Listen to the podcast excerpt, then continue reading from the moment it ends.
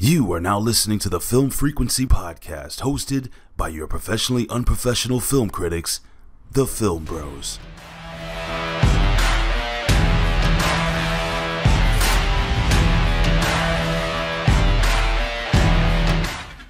Ladies and gentlemen, welcome to another episode of The Film Frequency. I guess this week we are the Pod Warriors, because we're here to review Dream Warriors, Nightmare on Elm Street three.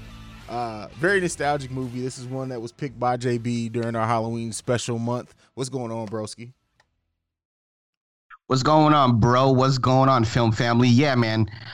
I've, I've said several times throughout the history of this podcast, my favorite um, franchise in terms of horror has always been Freddy and Nightmare on Elm Street. And of the franchise, this has been my favorite one, so that's why I picked it. Okay, okay. We'll get into it. We got a couple of pieces of news before we get into that exactly. So the first thing that I want to pick up on is a story that we talked about last week. We talked about how um, all of Regal theaters were going to, going to be closing down. Um, and we speculated that the other theaters were probably close behind. Well, contrary to that, uh, Cinemark and A M C have both said that they will not be closing down during this time. So they are actually going to be staying open. What do you think about that, bro?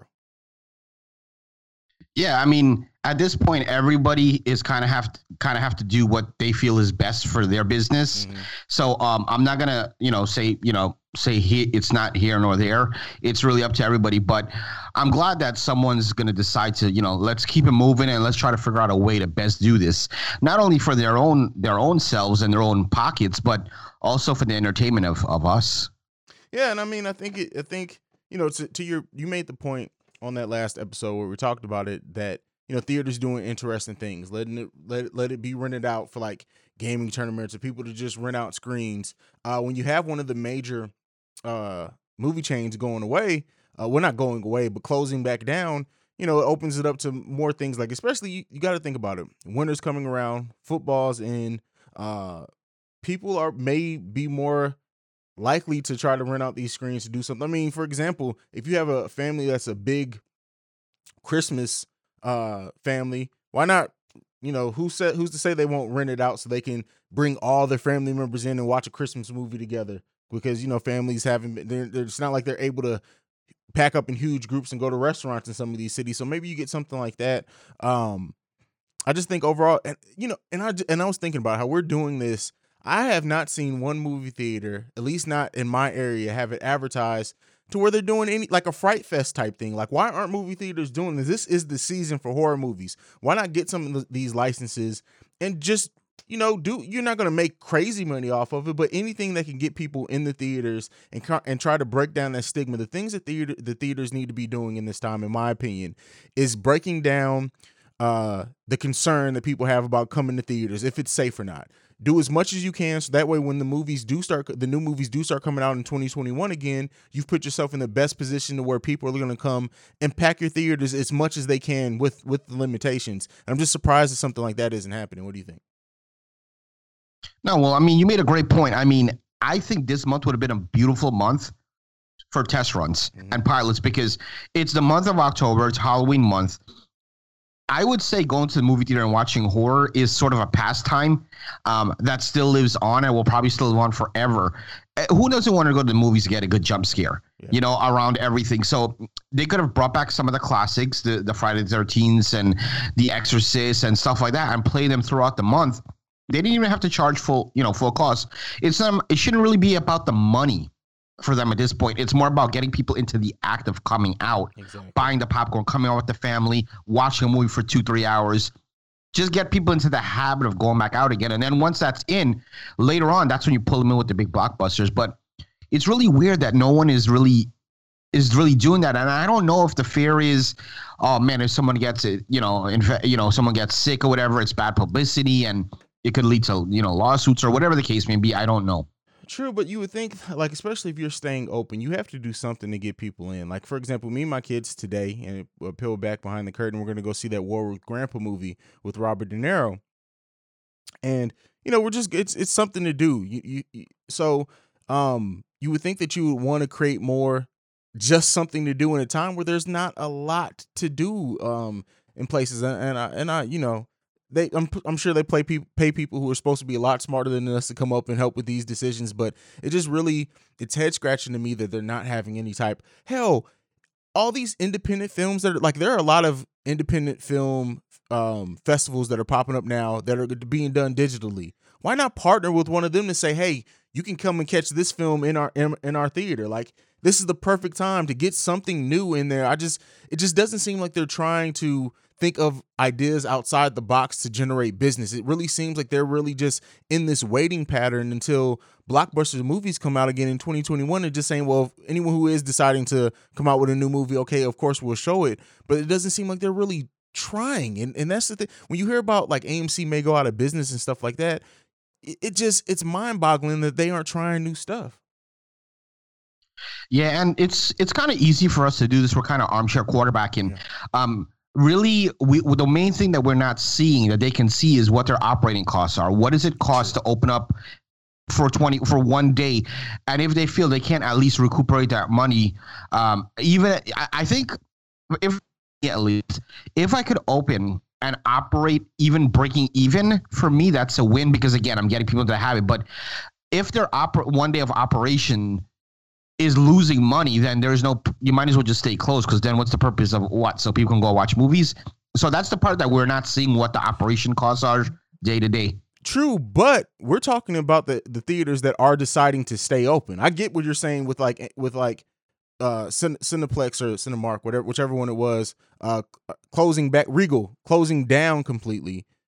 But for the ones with A M C and Cinemark that are deciding to stay open, if you're open anyway, you would think you would want to try to generate as much money as you can. Because, for example, like the theater that we're going to today is only showing Tenet and only showing uh, Warwick. What theater Grandpa. Is that? Huh? What what like what brand is that? It's, what theater? It's a Cinemark. It's a Cinemark brand. It's uh it's a Cinemark. Yeah. So they're only showing those two gotcha. movies, and then they're not even open. Like showing, there's I think they're still only on two screens, so they only have two screens open. Like, and I get it, we're not seeing the overhead, but you're open anyway. Really, it shouldn't cost a lot. If you go to one of these independent, uh, like I said, film festivals and, and reach out to the the creators of the film. For example, our boy John Campy, he has a, a documentary coming out on movie trailers. You can't tell me that saying, hey, John, can we, what is it going to cost to lease your movie? That he wouldn't say, okay, we'll do it for this price. And then you you see, even if it's for a week, like that helps, that helps movie uh, filmmakers. It helps you guys. Just put it on one of your extra screens. Like, but you know, I mean, hey, it is what it is. Exactly. So, I mean, this coronavirus thing is really taking a hit. And that, that I actually have one piece of news as well. Um, right. You know, when the time's right, but it does have to do with coronavirus. You want me to just get into it yeah, now? Let's get into it. We're already so, on. uh, Usually, you know, we're in the month of October, and n- normally in the next month or so, we'll start having talks about, uh, you know, Academy Awards and talks about uh, Golden Globes. Obviously, with this whole shit going on, that's been delayed. Mm-hmm. So um, they just released information uh, not too long ago. So the Golden Globes are basically pushed back until February, and we're going to get the uh, Oscars until the end of April. Why this matters, though, is because usually November, December is that is that cutoff time, but they're actually going to extend it. Um, that's number one. They're going to extend what they're um, accepting. And number two is they're also going to now include, which they didn't do a lot before. They did some, but not a lot. They're going to be including like all brands of streaming. So all streaming movies uh, across yeah. the board, it, yeah. it's gonna it's gonna have an opportunity. Before it was only like the big ones, mm-hmm. but now it's all period. So you might see a Shutter movie, if good enough, a Shutter original, be on one of these categories now, because now they're opening it to everybody. Yeah, because I think for a while there, it had to be, they had to show in like a theater for a certain amount of time. That's why like Netflix did put like The Irishman. I think they only put in like one or two theaters for just that time period, so it can be up for uh for award season. So I mean that makes sense.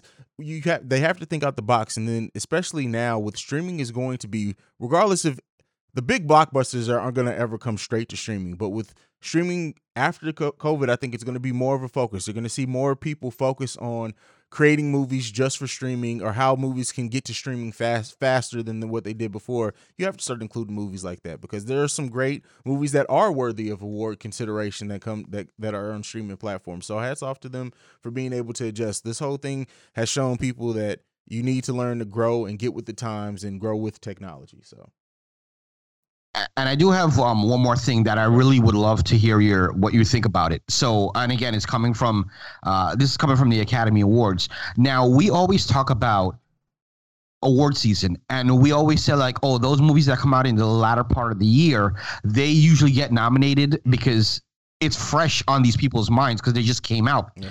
Well, starting twenty twenty-two, the Academy Award has switched things up now. And as of twenty twenty-two, these movies that came out earlier in the year, they're going to be redistributing to the the, the, the, the guys that come up with the nominations and uh, whatever they're called. You know, so w- maybe something might have came out in January or February and might have been forgotten. That won't necessarily be the case no more because they're going to redistribute it to everybody to rewatch again. So now I think that might change things up a little bit because it might change things on in terms of when movies are released, because now there won't necessarily be Uh, oh, it's a, it's an award season, so let's wait until the end of the year to release it. Uh, do you think that might change the, the, the you know the, the playing field at all on anything at all? That the fact that they're doing that, I hope that that just means that we don't get that lull in January and February of no movies anymore, of just terrible movies. I think that that that, that could help space out some of these movies if they're going to be considering movies from all. Well, they've always considered movies from all over the year, but if they're going right. to make sure that they stay in the focus or whatever, then yeah, hope hopefully Relevant, spreading yeah. spreading spreading that out would a give more time for more possible blockbusters, because we know like summer area, like it's week after week after week after week, and people, and you know, as much as we see movies all the time, not everyone can afford to go to the theater that often. So if you spread that out to where January and February are now more of a time where people can come and go to theaters and get quality movies, that's that's just good all the way around. It's good for the filmmakers to be in consideration. They no longer have to worry about that date to keep pushing it off or whatnot. It's good for moviegoers because now they get hopefully get better movies all throughout the year. And, you know, it's just it's that's better all the way around. So. Yeah, I agree. Yeah, that's all I got, man, in terms all of news. Right. Last one I got is one that's just interesting. And so I know you're not the hugest Marvel person or whatever, but Jamie Foxx is, it's recently, and he's confirmed it, he's going to be in the next Spider-Man movie playing Electro, which he did in The Amazing Spider-Man two, which is no longer in continuity, which has led to the speculation that we're going to see a mixed universe, all this kind of all come come along, which also plays into Marvel's plan because they have a film called Doctor Strange and the Multiverse. Doctor Strange is also going to be in the new Spider-Man movie. What do you think about an actor like Jamie Foxx? One of the roles that people shitted on him for. His his portrayal of elect- Electro people hated in that Spider-Man film. What do you think about somebody like him, who is a, an awards-winning actor, to get another shot of it and to be in the actual M C U universe? What do you think of that? So I'm gonna have to phone a friend to my brother here, and let, before I answer that question, let me ask you, because I don't, I don't know, I'm not versed in this. Okay. The Electro character, can you tell me a little bit about, about the character? Not Jamie Foxx, but about the Electro character. What, you, what, what is what does he? It matter? What is he about? What do you mean? What he's a the villain. Reason it matters is because, well, it matters because you're asking me if Jamie Foxx is gonna be a, is gonna be a good fit for the character.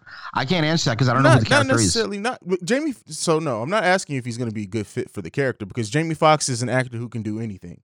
So that's that's that's not it. It's not about him being fit for the character.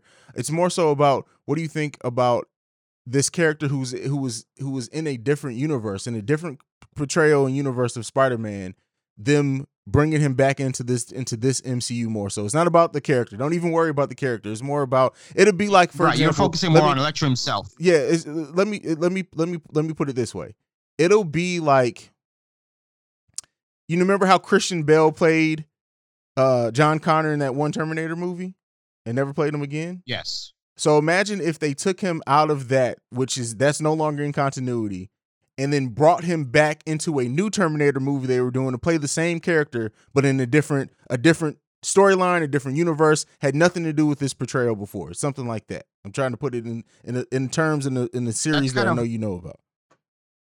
Yeah, that's kind of weird. That's like saying like, yeah, that's really weird because uh, you know him as one way and one character, and then he's coming back in the same series sort of as a different sort of as a different thing. So yeah, that's kind of weird. I like.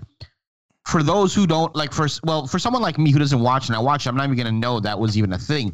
But for guys like you who are, you know, comic book heads that know these things, the intricate part, they're gonna be like, "What the hell?" Yeah. But I guess they'll probably have to do a good a good job of educating people before that. Okay, Jamie Roll's playing this, and this is blah blah blah blah blah blah blah. So I think it'll be fine. Either way, I don't think it'll matter at the end of the day because, like you said, Jamie Foxx is very talented.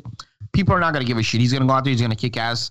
He's going to do his thing, and that's it. People won't really care. Yeah, there you go. That's my my my thought. I will say though, I am try I am trying.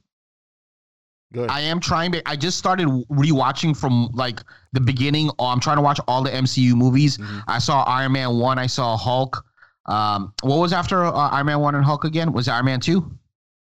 So it was Iron Man, Hulk, yeah, then Iron Man two, and then Thor, and then Captain America, and then the Avengers. That was the the phase one, I believe. And what's after Avengers? After Avengers, the next one after Avengers is, what was the first movie of phase two?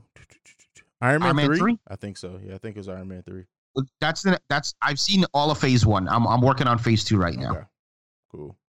Cool. Trying to get on your level. You got a lot, bro. You got a lot to go to get on to get on that level. I know. But, all right, F it. Let's go ahead. We're gonna play a throwback trailer for uh Nightmare on Elm Street three. We're gonna come back, we're gonna be reviewing it. We'll be right back after this.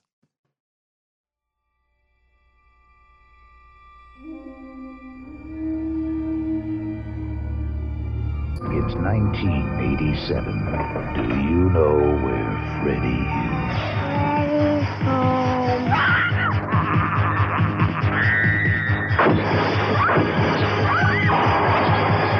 There's no waking up from this nightmare. No! A Nightmare on Elm Street, Part three, Dream Warriors.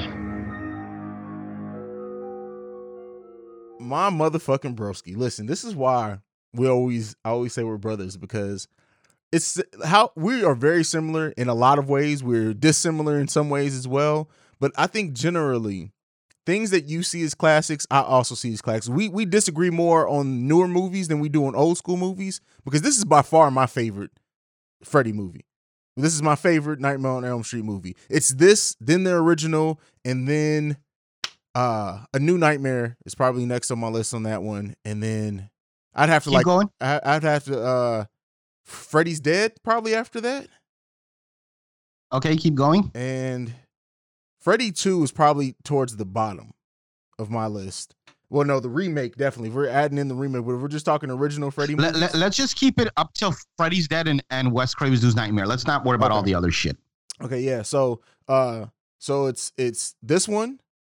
Uh, the original, um, what I say, Freddy's Dead, then Dream. No, you uh, said um, New Nightmare. Oh yeah, New Nightmare definitely. New Nightmare, Freddy's Dead, uh, then Part Two, and then Part Four. Dream. I hated Part Four. I hated Dream Master too. I I did not like Dream Master. Uh, so that'll probably be my that'll probably be my. my and Part order. Five. Where you got Part Five in there? Which one's Part Five? Part Five is like. That's the the girl from Part Four, Alice. She has a kid, or she yeah, well yeah, she has a kid in Part Five. Okay, so that one goes before Part Four to me. Okay, so we're kind of similar. Uh, I have this one as that we're gonna do today, Part Three, as my favorite. The original, um, which was really good, as second. New Nightmares third. I have um Part Five, then Part Four, and I, I well no, I'm sorry, I have uh Part Two.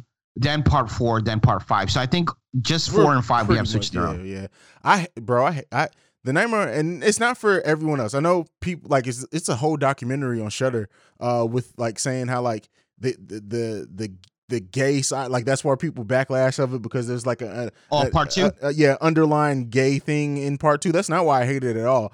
It's just the it's just the story in it to me. It's just it just you can tell that. They didn't know, the writers that picked up on it after Wes Craven didn't really know what to do with it. I'm glad that he came back for Part Three. Yeah. Uh, so that's my opinion on Part Two. Yeah. But, so go ahead.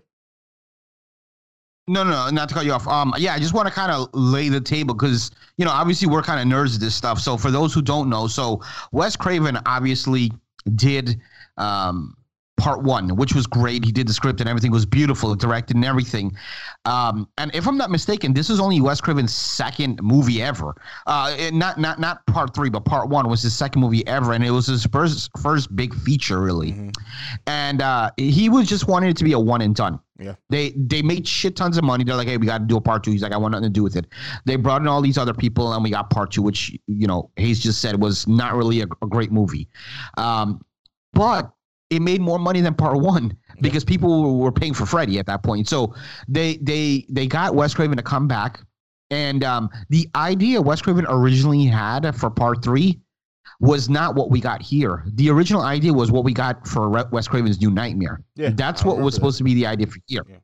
Right, but um, obviously they the, the the execs and whatever turned that down, so we got what we got here, and um, which I was I was very happy with. And yeah, that's just kind of laying the table as to where it was. And you know, this this Nightmare on Elm Street was also supposed to be the final Nightmare on Elm Street, and Wes Craven said. And um, there's a deleted scene, which when we get to you know talking a little bit into it, I'll talk about why this was supposed to be the last one. But you know, they switched things around at the end, and obviously we got like ten more of these. So. Yeah.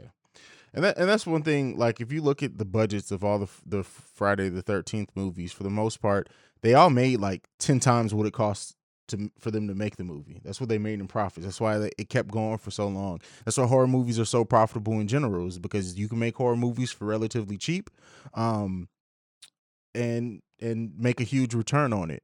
But, uh, bro, let's, let's uh, and that's the thing, with I always, with a nostalgic movie, like, this movie is a classic, right? I don't know if we should we should we do we need to talk about the story? Do we want to just talk about our thoughts on the film? Like, I always struggle when we're doing stuff like this and knowing where to go with it. But I think just for people, if anyone is younger and just getting into the Nightmare on Elm Street, let's get a little bit into the story. And it's difficult because yes. we're jumping into a third movie in a series. Um, so it's kind of difficult to know where to recap. But overall, the basic outline for the story, very similar, really, to a movie that we reviewed in New Mutants. Um, in The fact that it's these kids, they're set in a mental institution, um, and the character from the original one, Nancy, eventually comes in as a, she's not a, is she a psychologist? Or she's just a, she's contributing. She's a grad student yeah. that studies dreams and stuff yeah, like that. So she she comes in, very quickly kind of understands or or knows what's going on with Freddy attacking these kids, or has a, has a guess on it. And then uh, we get, the title Dream Warriors comes from, once they go into this dream world under hypnosis, they all have a special power, something that makes them stand out in their own dreams that they're built, that they're bringing into this to bring the fight to Freddy, to save their friend uh, who kind of got caught in the dream world a little bit later. That's just a, a brief overview on the story at all. But what do you think about, what did you think about the outline of this? What did you think about Nancy coming back? Just kind of everything going into this one as someone who's watched Nightmare one, Nightmare two, and then we come into this story. Yeah. Um, first of all, I, I I was happy to see Nancy back because you know Nancy was the one who who defeated Freddy in part one, and um, you, you know, and she wasn't in part two, which you would have succeeded in part two, but we already talked about that, and now we got her back here, so I was happy to see her. And um, the premise, though, I, I really liked the premise a lot because it wasn't something we didn't really see that in the, in the prior two movies, because it was more on one person mm-hmm. and their friends.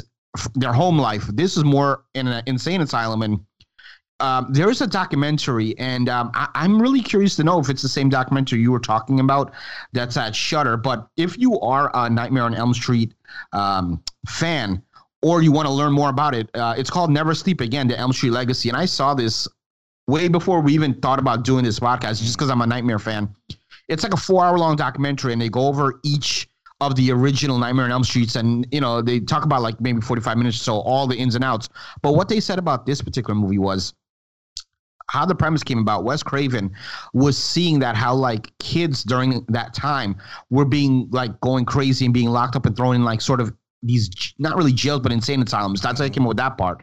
The part about the part about um, the kids committing suicide and stuff, at that time there was a rash of like a, a bunch of kids that were also committing suicide. So that's how he came up with the story. A lot of people think he got it, he you know he got it from another movie or no.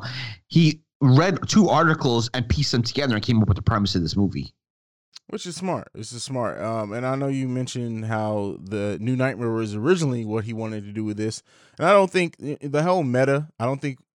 people would have got it back then, back in eighty-seven when this was released. So I like the story. It's of the time. Like you said, suicide's going on, so it, do- it definitely makes sense. And when you when you see, when you have a setting in a mental institution and these kids are all saying, look, I had a dream, this guy who was burnt with claws and people aren't believing them, it makes sense. You're in a mental institution.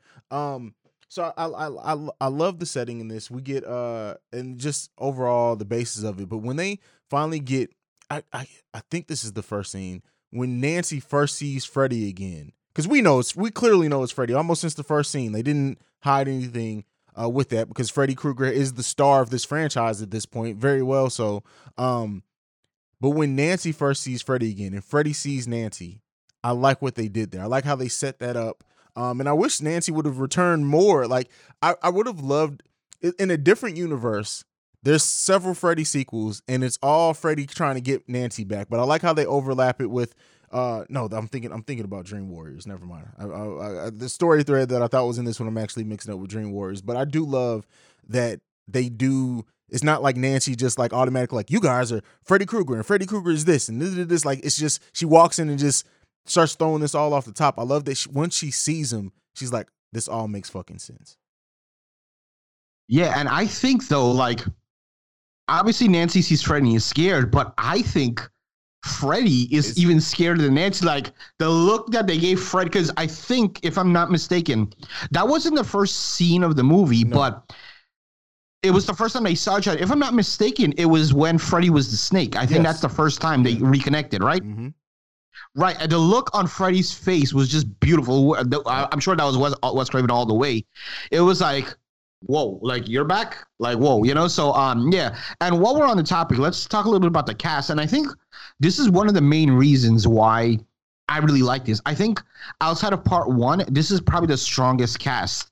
Um, they have the, uh, I, I don't remember everyone's names. They had the, the kid who was in a wheelchair. He played, like, the lovable geek. They had Joey, who didn't talk. Even though he didn't talk, he still was great. They had Kirsten, which is the star star of the movie, you know, other than Freddy, obviously. Mm-hmm.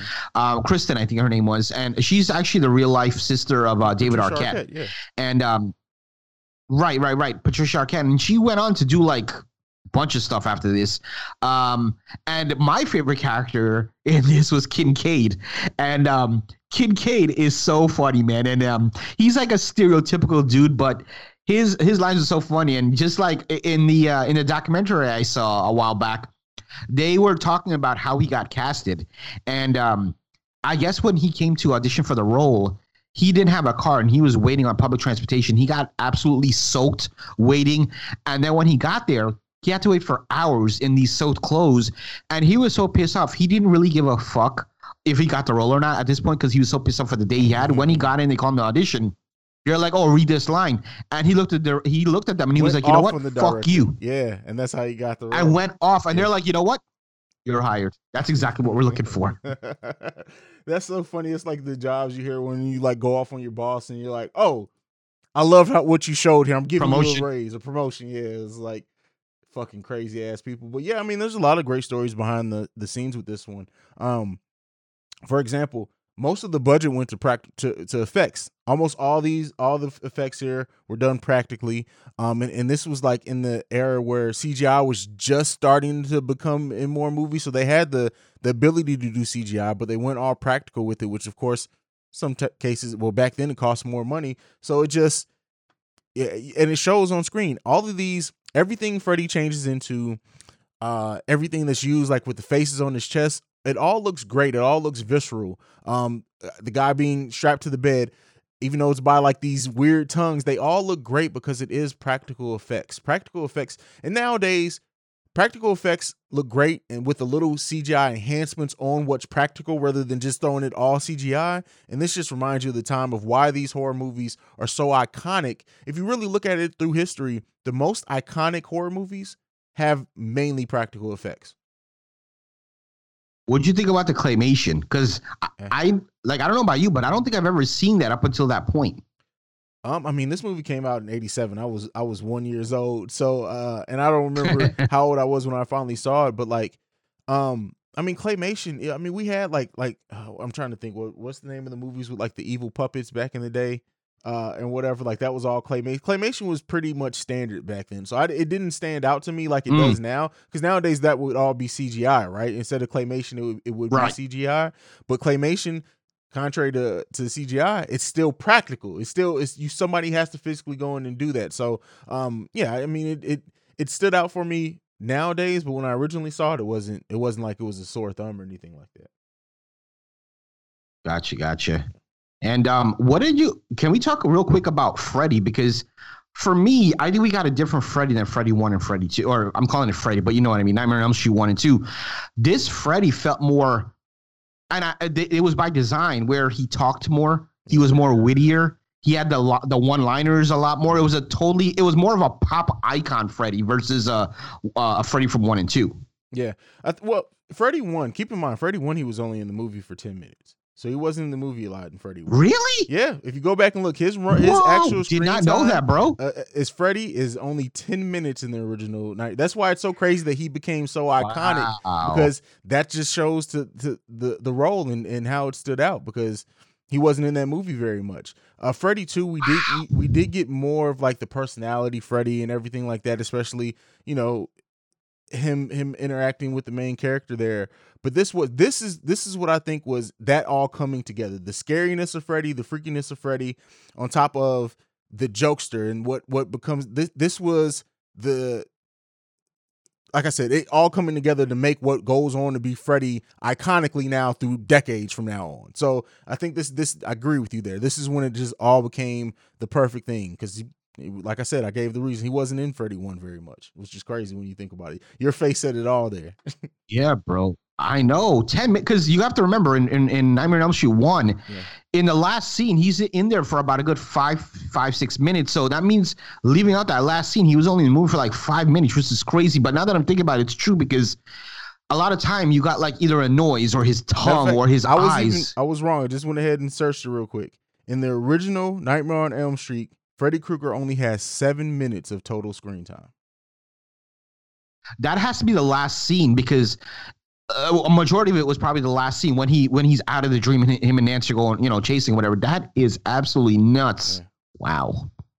But we definitely got a lot more of him on this one, um, and I think this is this is sort of the movie that kind of broke out Freddy as a as a um a, a pop phenomenon, because he did become a pop phenomenon. I mean, in this very movie, um. After this movie, there was a, a music video where uh, I think the name of the band is Dokken. I don't know much about like rock and shit, but mm-hmm. the band's name was Dokken. I have no idea if they're big or not. And they actually used Freddy um, and this whole pr- premise. I think actually the name of the song is Dream Warriors, if I'm not mistaken. And um, yeah, Freddy became big. He started going on talk shows after this movie. He was on like uh, Letterman and all Leno and all these things. And yeah, he really blew up after this movie. Yeah. So it was really interesting. Crazy. Uh, Freddy, so let's let's talk about that, because again, I know we're talking about Dream Warriors and we'll get back into it. What do you think about Freddy being the icon that he is, and the fact that, in honestly, the last twenty years or so, they can't get a Fred uh, they had the one remake, but they can't get Freddy right since then? Does this speak to Robert Englund, uh, right Englund or Edlund? I'm sorry if I mispronounced his, his England, last name. England. England. Uh, his how this role is so tied to his portrayal. Do you think, unlike Jason, unlike Michael Myers, that who almost anyone could get behind the mask, oh, can we ever get another iconic Freddy Krueger? So let's talk real quick about who the main icons are. Jason, Michael Myers. Mm-hmm. Um, let's throw Leatherface in there. Yep. When you look at these characters, right? These characters never talk. So if you have someone that can kind of nail down the movements, which what movements is there? Really walking slow and very calculated. Um, in the case of Jason and Michael Myers, it's not hard to mimic that. Now, when you're getting into Freddy, now here's a a a, a character that actually talks. Yeah. He talks. He conversates. That smile. So to nail that smile, yeah. and that's another thing that we didn't talk about. His mannerisms. Yeah. He has his his Freddyisms where he does things with his hands, or he might do something with his mouth or his eyes or his forehead. These little things are compiled, the carry, uh, the uh, the Freddy character. So now it's harder to mimic something like that, because you have a whole layer of a character here versus just someone in a mat that doesn't talk and it's just about movement. So um, I forgot the name of the actor that did um, that did the remake of Freddy, but he's basically the guy that was in the Bad News Bears movie. He was Kelly in Bad News Bears, and he was also in uh, Shutter Island. Mm. While that guy is an okay actor, the movie was absolutely horrible. Him as Freddy was horrible, because all I kept on thinking was Robert Englund's Freddy, who is so witty. And and while that character tried to do that, that guy tried to do that, it just did not portray so on film, on screen. So do you think for us to get Okay, so the, and this is the thing, um, because Robert Englund is only I know there's been talk about doing another one with him, which I would love to see is like his final send off to the character. Um, they are doing one in December twenty twenty-one. Oh, it's already had a release. Okay, I didn't know it had an official release date. Good, good, good. With Robert Englund. I'm glad because he needs to do it.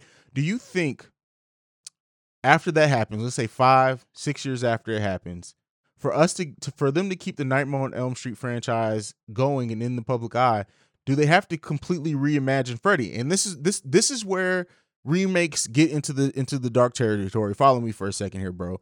Because if they do do a new take on Freddy, because no one can be Robert Englund, if they want to completely reimagine the character, you're going to get people who are purists like us to say, okay, well, it didn't have to be a Nightmare on Elm Street film then, right? Because you can you can you can do another movie where someone attacks their dreams and be a whole different character and not be Freddy Krueger. But then you also run into the issue that if you do that, people are going to say, well, you try to make a, a Nightmare on Elm Street ripoff. So, like, what do you do? What would you do as someone who owns a franchise to try to keep it going? Because you can't find any, you cannot find anyone to just replace Robert Englund. So what do you think? So here, just without, like, sitting down and getting a team of people to figure out an idea, just going quick quick off of, off of here. Here's the two things I'm I'm faced with if I'm in this position. I can... I can um, ride Robert Englund to the ground until he's he's he's dead, and then make some more movies, and then I can recast, which they tried to do. But now, what happens here? People like you and I are going to hate that because we're we're going to say what we're saying now. He's no Robert Englund. The new Freddy's no Robert Englund. So now that has an issue with people like us. What they could do now is they can make that Robert Englund, cut that. After that, that's it. No more Robert Englund. Mm. Bring back somebody and recast Freddy Krueger, and while people like you and me won't be like, oh no, they don't, they we won't be their their their target demographic. Their target demographic would be your kids, and your kids don't really, while because you know you're a movie head, you they've probably seen Nightmare on Elm Street. Most kids maybe have not. So now this new character of Freddy is who they know as Freddy Krueger. They don't know what was. They just know him as is. That's the second option. However, the option that I would take is sort of in between. I would have Freddy as Robert Englund, and uh, on that on that movie, December of twenty twenty-one, I would figure out a way as a sort of passing the torch where you find out Freddy has a chi- had a child. Well, actually, I think Freddy did have a child. Yeah, for sure. He had a daughter, actually. Yeah. yeah. So, or you find out that he had a, something where he can pass the torch on to. So we, people like you and I, will still stay invested because now we know, like, okay, it's not Freddy, but it's somebody else that has a connection with Freddy, so the story goes on. And to the new crowd, like your your your kids and, and younger, they now have a new character to move on into the franchise, and that's the only other way I think that they can do it. Uh, and even then, though, it's like, I, I th- it's, it's not just, Freddy. This is this is this is one of those. It's it's such a a unique place because most most franchises can be remade, and you're fine. You're, you're absolutely fine. People, of course, are going to have an affinity for the original version or affinity for original actor that was in it or whatever.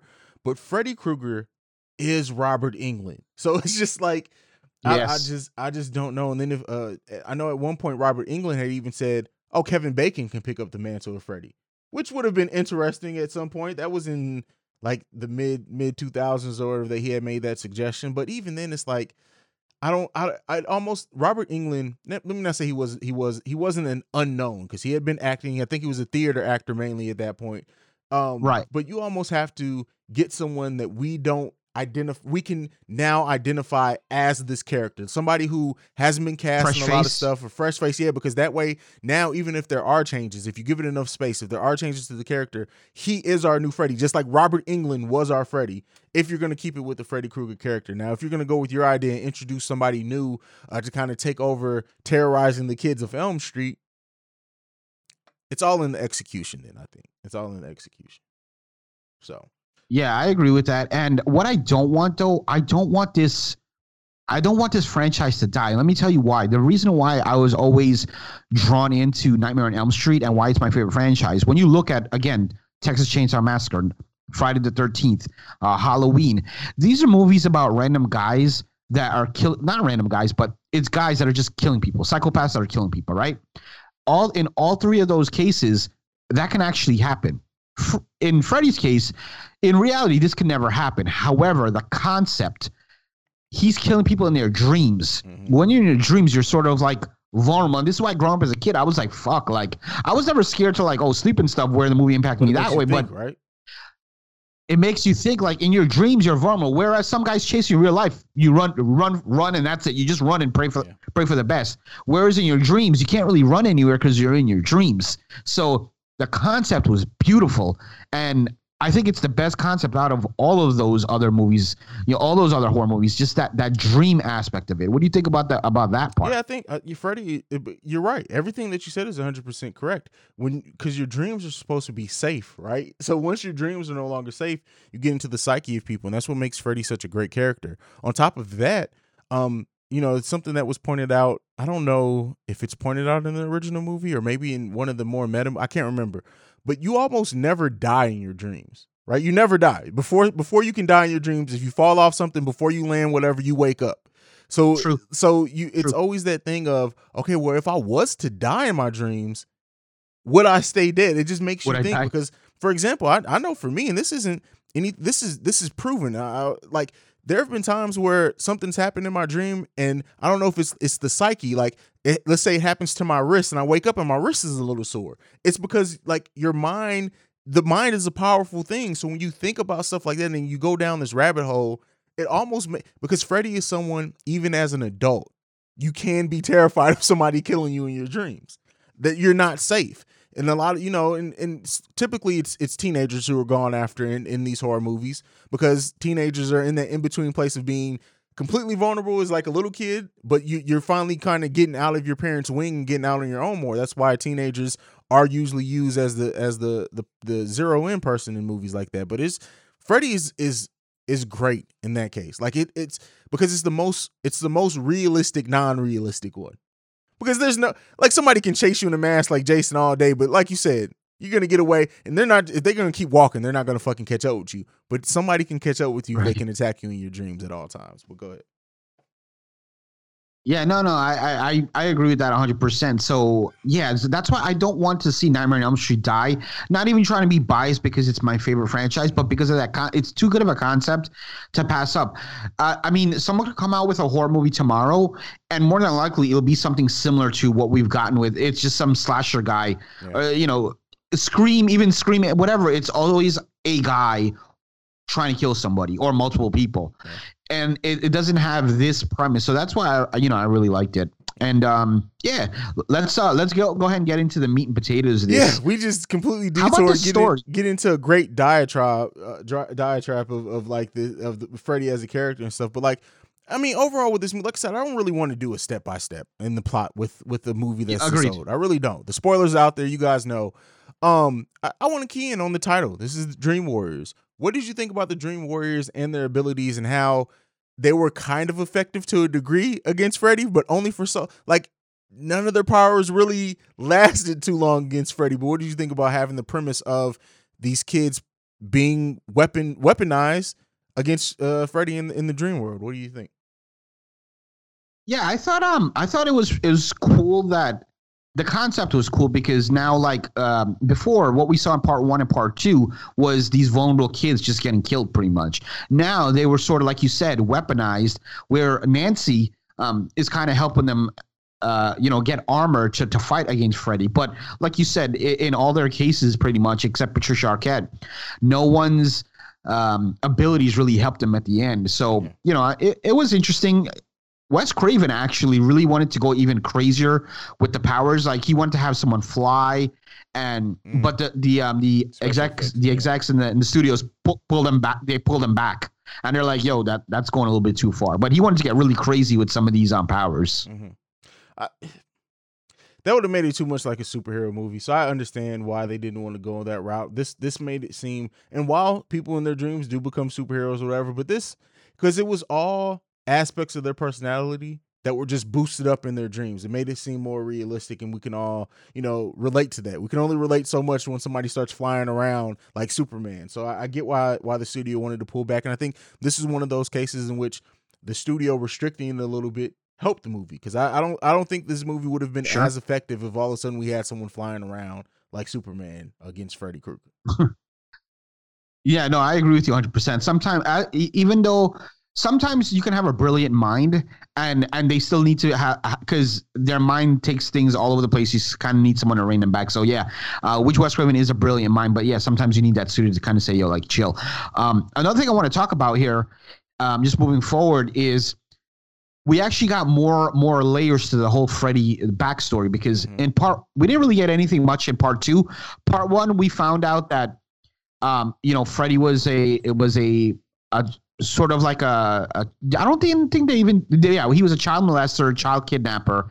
And um, the people, the, the parents of Elm Street got him and, and they killed him. That's really the story well, we got in part one. Remember, in part one, he actually... he wasn't a molester. It was all wrong. That's that's what made, or did we find that out later in the series? See, this is the thing about us doing iconic series, because it was determined he, because in the remake, they actually did make him a child molester, which people had a problem with. But in this one, he actually didn't do it. Really? Yeah. Yeah. No, wait. Huh. I think, so I, they, think uh, I got, no, I think I got that flipped around. I think in this series, he was a child molester, actually. Yeah, he was, because I can't remember. I'm, I'm, I'm yeah, he was, he was, I'm yeah, no, he, mixing the no, remake. In one of them, he actually wasn't a molester, and that's what made it so bad that they burnt him alive, because he actually wasn't doing it. I can't remember if it was this or the remake. Forgive me. Listeners, let us know, but go ahead. Yeah, right. But um, he definitely he was killing kids. At least that th- yeah. that much we know. And but we got a little bit more of the backstory of how he came to be. And in in, in this one, um, one of the characters comes across a, a nun, a sister, and um. she was telling him the story of how Freddy Krueger's mom um, got, was a nurse in an insane asylum, or a jail, I should say. And um, she got locked in over the weekend, and she was raped by like a thousand men or something like that, or a hundred. No, I think she said a hundred men. And that's how Freddy was conceived. So Freddy was, was the, um, the, what's the word I'm looking for? The subject of, uh, of rape, basically. Mm. And uh, kind of that's what led him to become sort of evil because of the of the D N A, et cetera, et cetera. And then that nun ended up becoming, that nun was actually Freddy's mom, Amanda Krueger. Okay. So it was cool that they added yet another layer to the Freddy character. And um, as the as the series goes on and the franchise goes on, they kept adding layers, whereas... you know, in part, Freddy's dead, which we talked about. We found out he had a daughter, and, yeah. and uh, in New Nightmare, was it New Nightmare? No, no. In Freddy's Dead, we saw his backstory before he became yeah. like this killer or whatever. We saw, you know, we saw his wife, and yeah, a lot of layers here. Yeah, Freddy is a, Freddy is one of the he is one of the more layered characters. I mean, Jason was just a kid that died and came back to life or whatever. I mean, there's not really huge layers to that. Michael Myers would probably be the next most layered, but even then, there's not a huge amount of layers. He was a kid that was uncared for and snapped. That's basically what it came down to. Freddy yeah. has all these different layers. Um. to him, and that's why, you know, he's the only one that talks. He's the only one that talks in the, in, in, the, in the series. So, I mean, in in the horror icons, him and Chucky, and that's why they're both so iconic. That's why, probably too, why right. it's been so hard to have remakes to those two, because they are so iconic in the fact that, like, there's such a natural banter and actual character to those two that even though Chucky's this doll, and you can You can make the doll look the exact same in every movie if you want to, but if you're not having someone who delivers those lines the same way, it, it doesn't hit the same way. So, yeah, I mean, Freddy is is one of the best horror characters ever. Now, in this one, I will say, what do you think about... because all my favorite Nightmare on Elm Street movies have Nancy and they have Freddy. I personally think, like, Nancy is the Batman to Freddy's Joker in a, in a way. Like, it's always better stories when they're involved with each other. And maybe that's just my affinity because she was the first one. But even the actress, like, there's just something special about it when these two are on screen together. That's why I think New Nightmare was as good as it was, too. Because even though it was meta and rolled it all back, that it was an actual movie, it's something about seeing those two characters. What do you think? Yeah, well, I agree with you one hundred percent. If you look at just you and I's top three Freddy movies, it's Freddy, it's uh, Nightmare on Elm Street three, Nightmare on Elm Street one, and New Nightmare. All three of those had Heather Langenkamp, which is uh, Nancy. And um, yeah, it's just like it, it was. It was like the uh, the yin to it was you know the yin to the yang type of thing. And they again, it could be we're biased because uh, like you said, we have that affinity for part one. But I think they just uh, they just went. They played off of each other really well, and you always remember Nancy as like the one he never got until obviously part three um, was like the one like he he didn't get, you know, he never got. So yeah, and we probably would have gotten to see a lot more of Nancy in franchises had. And let me let me uh, let's talk about that real quick. Had Wes Craven not known this was going to be the last one, we would have gotten more Nancy's, because the original ending to this was Nancy was go- was supposed to die because Wes Craven is like, okay, this is the end of the franchise. Mm-hmm. But the last scene we got in this movie, it's the character Neil sleeping, and then the light in the little house comes on. That light is meant to say Freddy's still alive. Yeah. However, the scene, they cut a scene before that. The scene before that, after Nancy dies and everything, this is like, you know, weeks later, maybe months later, Neil goes to visit Patricia Arquette's character, and she's moving to New York, and he's asking her, how are you doing and everything? And she's like, yeah, I'm doing good. And the, you know, the, the nightmares have stopped, and like, you know, Freddy's gone. And uh, he asked her, like, Nancy, and she, because remember, Patri- Patricia Arquette, one of her powers was she could pull somebody into her dreams. Mm-hmm. So Patricia Arquette basically says, I see her every night. Like, sh- she's in my dreams every night protecting over me. And she's like the protector now. Like, Nancy becomes the protector, where as long as Nancy's a protector, no one can, Freddy can't get to anybody, and that's the end of the franchise. So that last scene we get with Neil sitting down, when the light goes on, that light was not meant to be Freddy. That light was meant to be like, it's Nancy protecting him as well. Mm. But because they deleted that scene, they deleted the scene before that and put some creepy music, now it's like, it's Freddy. Freddy's still alive. Okay. Makes sense. Yeah. Makes sense. Oh, oh man.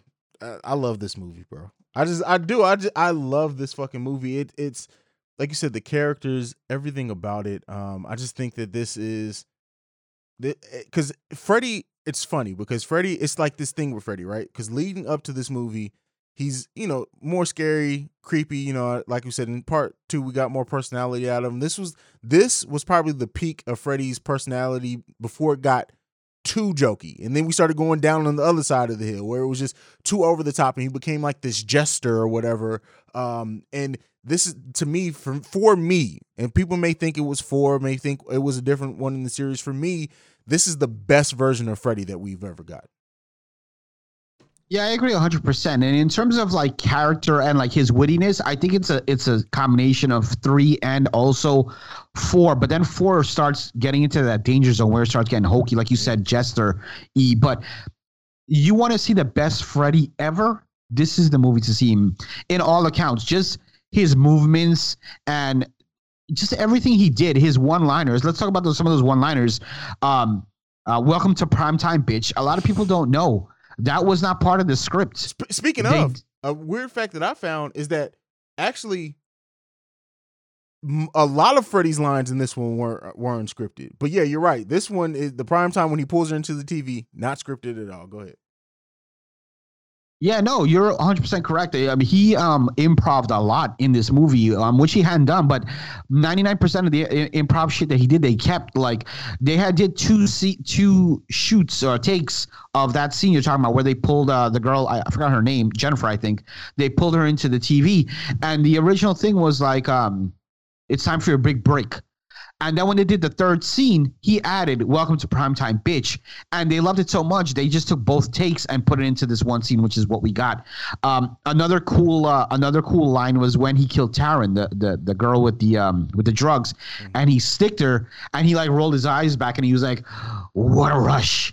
Like, he had a lot of, a lot of good one-liners. And um, yeah, man, like it, it plays to what you were saying about that Freddy character. Let me ask you this. Um, you know, because for those who don't know, before we had Film Frequency, we had Fear Frequency, where we were always talking about horror movies. And one of the things, one of the segments we would do is our favorite kill. What was your favorite kill for this for this one? Jesus.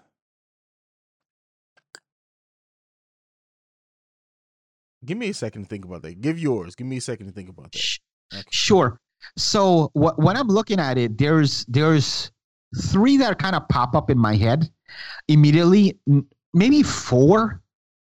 No, th- I'll say three. My my best three is um, number one, which is um, Freddy himself. The way he died with the with Neil throwing the holy water at him, and you see like the holes coming out of his body, and then the the crucifix on his forehead.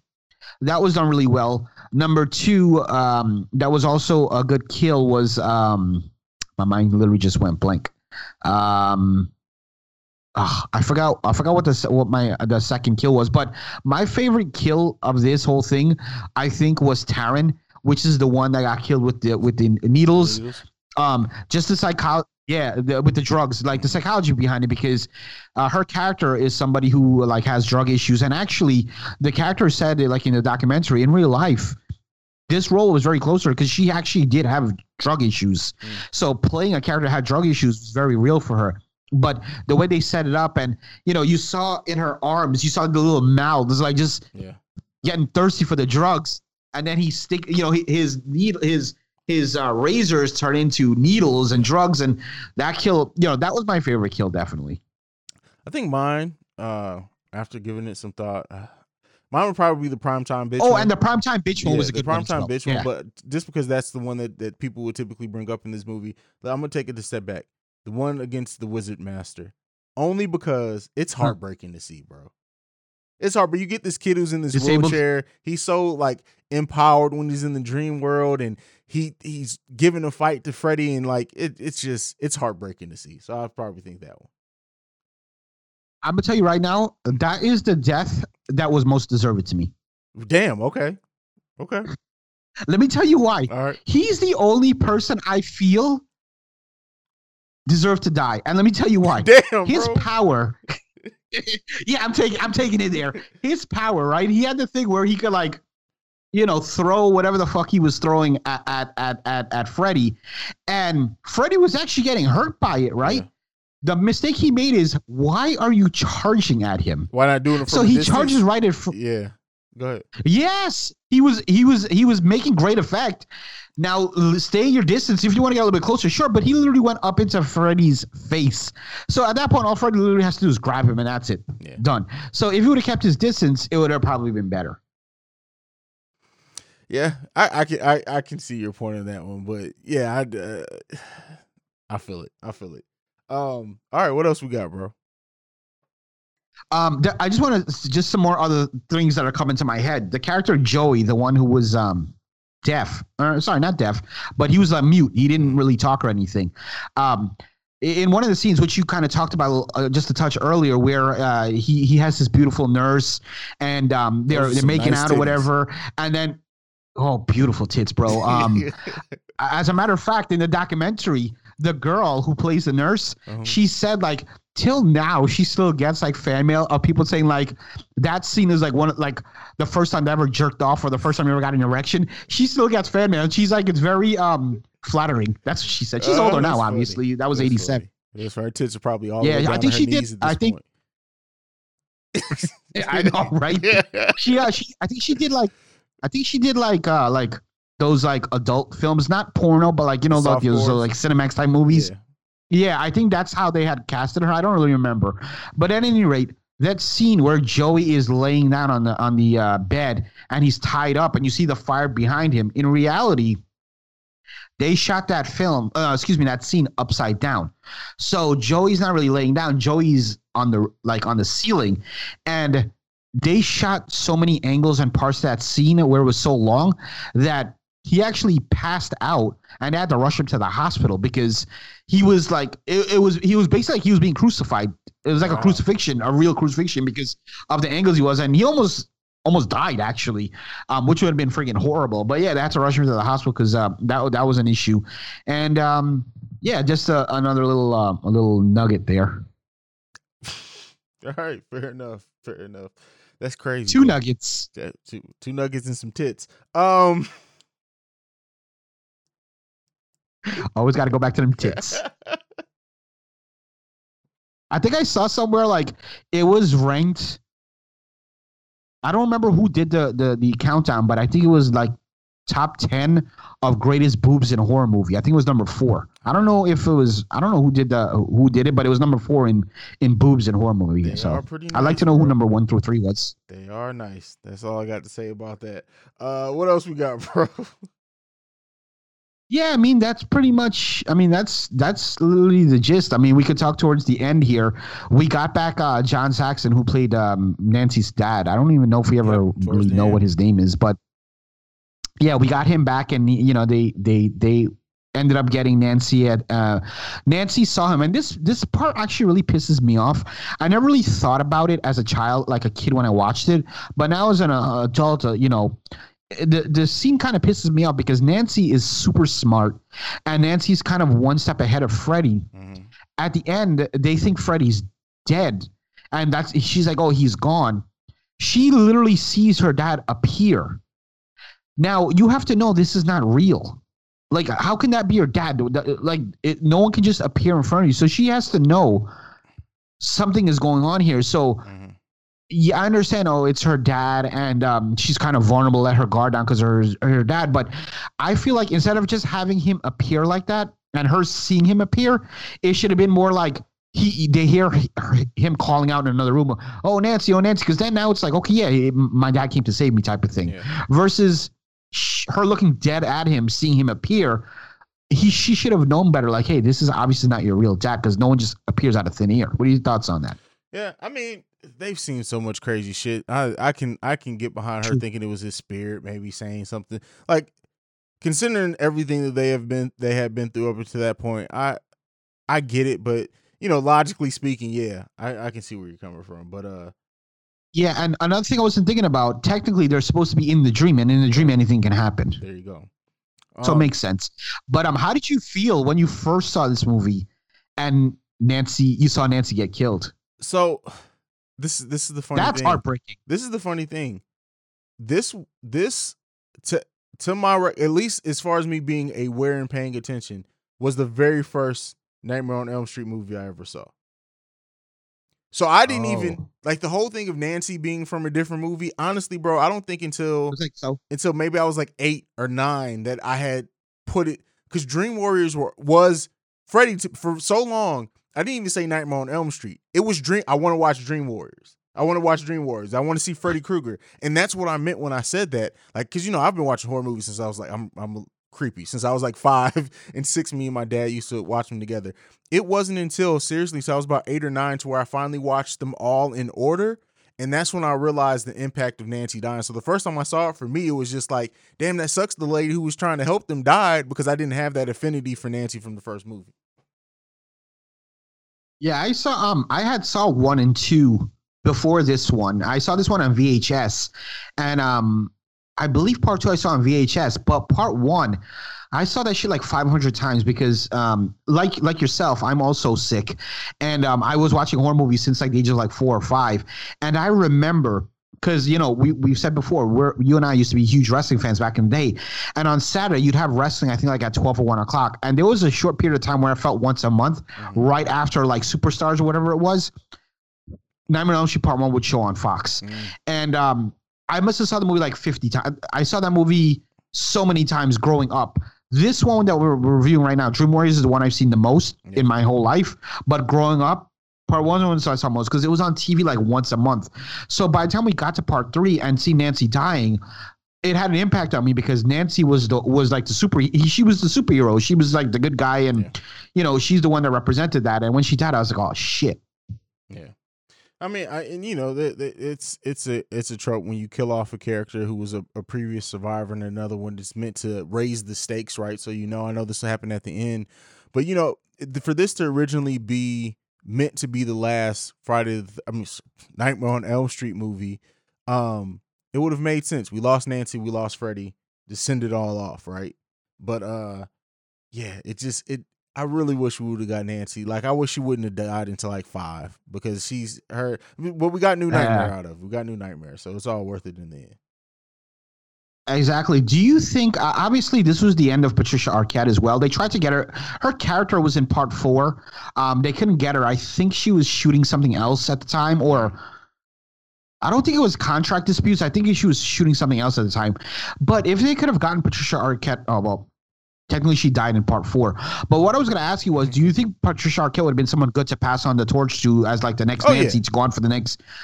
Kind of how we got Alice. In, actually, Alice was the next Nancy because yeah. she was in part four and part five, and she never died. Um, do you, I think Patricia Arquette would have probably been a better fit. What do you think? Patricia Arquette is a good, is a really good actress. I think too the fact that her and Nancy did overlap, and Nancy became like her mentor in a, in a way that that. True. Made her the passing of the torch be to her make all make sense. Um, I just and, and it, you know, we get that a lot in, in in horror movies too. Look at Tommy Jarvis in uh in uh Friday the thirteenth. Um, it, so I, it, it you want to have kind of that through character when and if you can. But I'm sure that they thought at some point every Friday, that th- I mean, every Nightmare on Elm Street movie was going to be the last one in some way or not. But yeah, it would it would have been great to have her. Sure. And I understand that they killed her off in the beginning of four because they couldn't get her back, because that then that makes sense. It's like, because people are always going to wonder, well, why isn't he going after her now? If if if Patricia Arquette just never came back and they never picked the character back up. So I get why they killed her off, but you know, I wish they would have. Nowadays, you know, people would have had two, three film movie contracts to, to safeguard against that. So they didn't do that back in the day. So. Right. Yeah, because I think if they would have got Patricia Arquette, she would not have died. The character would not have died in part four. And everything we got from Alice would have probably been Patricia Arquette. Exactly. Because you can see yeah. where you can see where those characters would could have been the same at one point in the scripting process. Uh, but yeah. yeah, and who knows? Patricia Arquette's character might have ended up at the end of the series, if it had went that way, might have ended up being even bigger than Nancy, because at that point you would have had her in part three, part four, part and part five mm-hmm. versus Nancy, who was just in one and two, because there was no new Nightmare back then. So maybe you might have even gotten Patricia Arquette. Well. I was gonna say maybe you might have even got Patricia Arquette New Nightmare, but no, because the nostalgia and the icon, the iconic role will always be always be Nancy. Yeah, always, always the the final girl. Well, that's it, bro. You got I, I got nothing left to talk about this movie. We went way longer than I thought we would on on uh, an old school movie, but it it was needed. It, it, I love the conversation that we got into, like about just Freddy's place in in the, the horror iconology as a whole. But you got anything left? Yeah, I have to ask you three questions, and I'm done. All right. And here, I'm going to ask you all three right now. Where does Nightmare on Elm Street rank in franchises? Where does Freddy rank in villains uh, in horror movies? And uh, the, then we can go into our uh, ratings. The franchise ranks for me behind behind Halloween to me. It's Halloween. Wow. It's Halloween, then Nightmare on Elm Street for me. Uh, the character, wow, the character of Freddy Krueger. You got to put him for me. I got to put him, even though I love, I'm a huge Michael Myers guy, and that's just because I just like how ruthless Michael Myers is. But as a character, you have to give Freddy number one. I don't see how you can put anybody before Freddy. And then what was the third question? The rating uh, for the film. Oh fuck! This right. this is. I almost will never give a perfect ten out just because it's so hard for a movie to be perfect for me, but this is easily a nine point seven five for me. what, what, what's up? The, there's a reason I asked you those three questions, uh-huh. and it's like, because we're always, we're always agreeing on everything, and I'm like, you know what? I'm going to ask you these three questions because I know we're going to get disagreements. So I'm going to ask you what, what your favorite franchise is, knowing you're going to say Nightmare on Elm Street, but I'm like, ha! Mine's is Halloween. We're different. But you fucking said Halloween. While this movie is a really good movie, when you're looking at the whole franchise, uh-huh. I think Halloween gives you some... I think Halloween is probably the best franchise, like you said, the best franchise period in horror, because so many different layers and so many different things from part one all the way up into what we got last year. Yeah. And we're going to get more. So I agree with you one hundred percent. Now, when we're talking characters, I'm like, I know one hundred percent you love Michael Myers. You're going to say Michael Myers. But mine's is Freddy Krueger. And, of course, you say Freddy Krueger. And I've said multiple times Freddy Krueger is my favorite favorite um, uh, villain in, in horror. So, yeah. And then um, what you said about you can, you'll never give a ten, I will.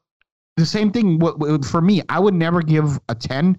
It'd have to do so much for it to be a ten. Mm-hmm. So I'll give it the next best thing, which is a nine point seven five. Yeah, that's funny.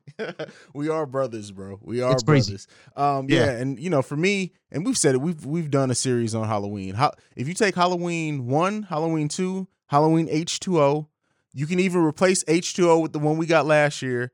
That's like the best trilogy in horror to me, personally. Uh, and I like. You can't H- replace H two O, bro. L L Cool J. But yeah, so yeah, but. Uh, Yeah, so as a franchise, it ranks second to me. But all right, bro, we're it. We're done. Uh, go ahead and give them your social media. Let's get the hell up out of here. I can be reached on Twitter at the P one J B. And, of course, you can reach us on Facebook, which C E O Hayes will give that information. And uh, also let the people know what we got coming up next in this horror month of October. Uh, yeah, so next up, I believe next up is Never Hike Alone. Sir, yep. So we'll be doing Never Hike Alone. Your pick. We, we we may be doing a double review of Never Hike Alone and the movie Host. Is that what it's called? Yeah, Host yeah, on you Netflix. You said you wanted to do Never Hike Alone and Host because uh, they're both fifty minute movies. Um, really, really good movies. I don't know if J B's watched either yet, uh, but I'm interested to talk about it. So I'm not yet. That's that's what's up next. Then after that, we have. Damn, what's following that, bro? Um. So uh, we the, we're, we're going to be in the last week of October, and I believe you said you wanted to do. Um, I believe you said you wanted to do The Craft. The Craft, yeah, The Craft is after that, and then uh, we may we may throw in, or maybe we'll, we'll try to see if we can fit some Blumhouse in there. Yeah, so the Welcome to Blumhouse series, they the they have two out right now. Maybe we'll do like kind of a a culmination of all two. Maybe that'll be exclusive to YouTube. So this is. Make sure you go and subscribe to YouTube. We are back on YouTube full time as far as releasing videos there uh, that complement every episode of The Film Frequency. So make sure you're also subscribing there. That Facebook page that J B talked about before also is uh, The Film Frequency on Facebook. Just search it. It's a great discussion group about all films, not just horror films, not just films, some T V as well. We talk about each and everything there. Um, and then also uh, you can follow us collectively at The Film Bros Pod. And then if you want to send us any feedback, questions, comments, concerns, that's the film, the film bros, the film frequency pod at gmail dot com. Sorry. And then if you want to follow me uh, exclusively, you can do that at C E O H A I Z E. This has been another episode of The Film Frequency. We are your pod warriors and we out this bitch. Peace. Peace.